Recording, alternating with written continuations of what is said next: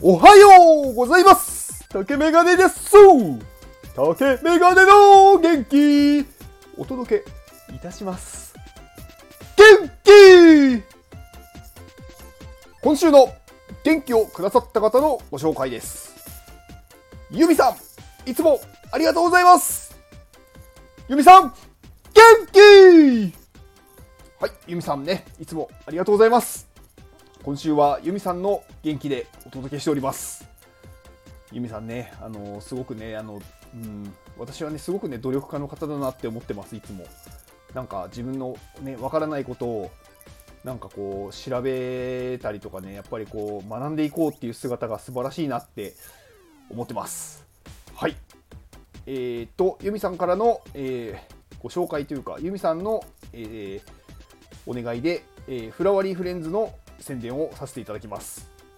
えーフラワリーフレンズというのは、まあ、あのコスプレの NFT をやっているコミュニティで、えーまあ、あの白玉さんという素晴らしい女性が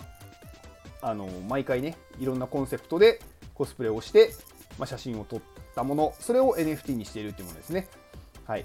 まあ、めちゃくちゃね可愛いですし、あのー普通のコスプレとちょっとやっぱり違うと違うというかなんかこう何かのキャラクターではなく自分で考えてるものなのでなんかやっぱオリジナルオリジナル性があるというかすごくねこうなんだろうパッと見てすぐ他ともう違うなっていうのが分かると思います。はい。えーフラワリーフレンズの OpenSea のリンクを概要欄に貼っておきます。でもう一つですねあのフラワリーフレンズから、えー、とエディションっていう形で、えー、と出ているサイバーガールみこみこちゃんの、えー OpenSea のリンクも一緒に貼っておきます。で、えー、と今週末に、えーフラワリーフレンズの、えー、とオフ会があります、えー名古屋であります。で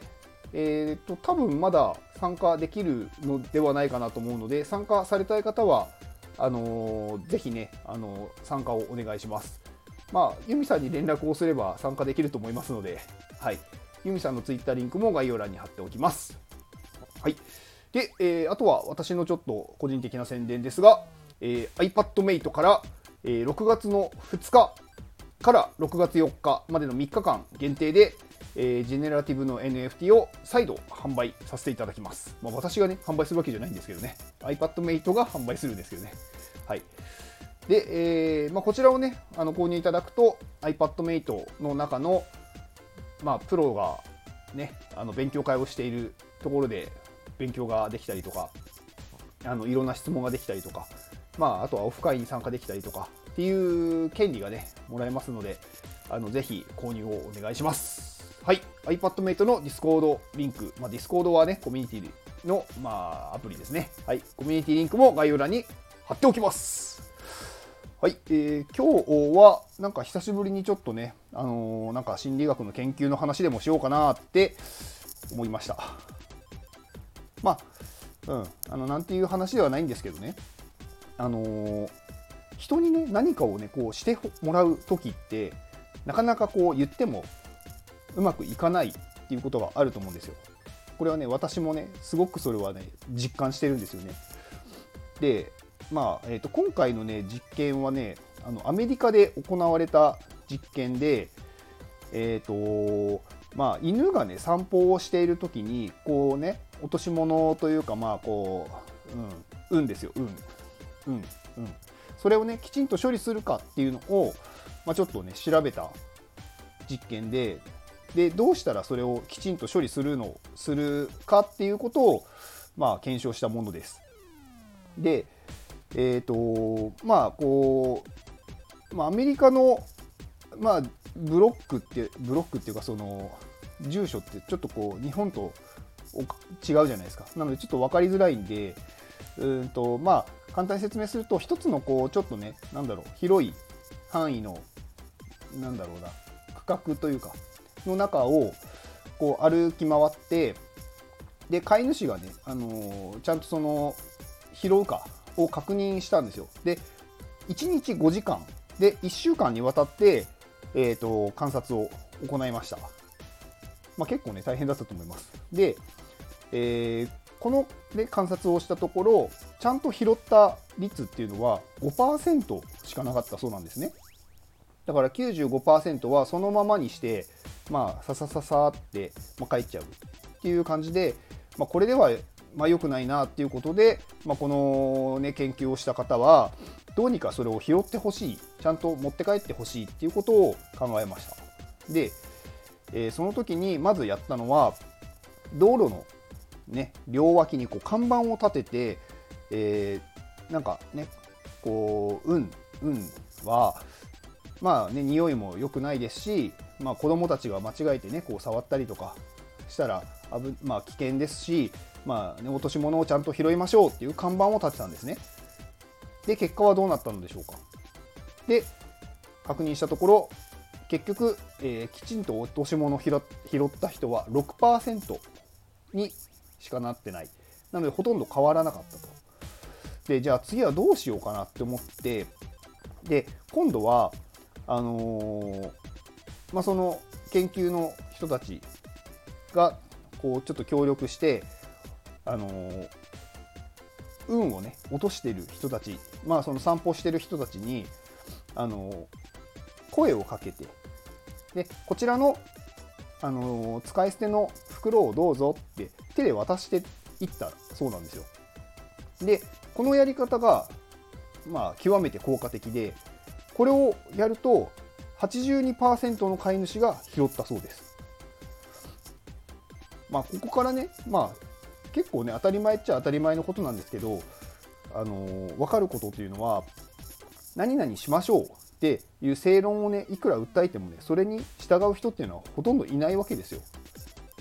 みんなね面倒くさいからね言われてもやらないんですよね。本当に一部の人しかやりません。で行動をしてほしいのであればより積極的な働きかけが必要になるんですよこちらからの。だからゴミを拾いましょうとかではなくてあのちゃんとねこうゴミを拾いたくなる状況に持っていくこちらが。だから袋をね先に渡してあげるっていう、まあ、今回はそういう行動ですよね。でこれはあのまたちょっと余談なんですけどディズニーランドってあるじゃないですか日本に。まあ日本だけじゃないですけど。でディズニーランドってゴミを捨ててくださいゴミ箱に捨ててくださいっていうことはねどこにも書いてないんですよ。でもねゴミが全然ないんですよ。でこれはねゴミをね、まあ、あの中の人が拾ってくれてるっていうのもあるんですけどそれだけじゃなくってディズニーランドはめちゃくちゃゴミ箱多いんですよ。ディズニーランドだけで700個ぐらいあるそうです。でディズニーシーにも500個ぐらい、まを超える数で設置されてるらしいです。だからもうゴミ箱のすぐ見えるところにもう1個ゴミ箱があるっていう状況にしてもうゴミ捨てたいなって思ったらいつでも捨てられるっていう状況にしてるそうなんですね。まあ、そういう形でこうみんながこうなんだろう考えてやろうとするけどでなんだろう例えばゴミ箱がないからゴミをなんだその辺にポイって捨てるっていうことができない状況にしてる、うん、っていうのがあありました。なので何かをね人にやってほしい時は自分から積極的になんだろう行動するっていうことがまず大事だなっていうことですね。で私もねすごくねそれを思ってなんかこうね皆さんにこう元気を与えたい与えたいって言うとちょっと上から目線になっちゃいますけど元気をね送り送りたいんですよだから元気にねみんなでなんだろう人生を楽しんでいこうぜっていうねことがしたいのでえっ、ー、とまあ、ちょっとこれ集まるか分かんないんですけど、ちょっとみんなでバスケしようぜっていうのをちょっとやりたいです。で、やりたいですとかやります。で、えっ、ー、と、スケジュールというか予定としては、6月の1週目あたりの平日の、まあ、お昼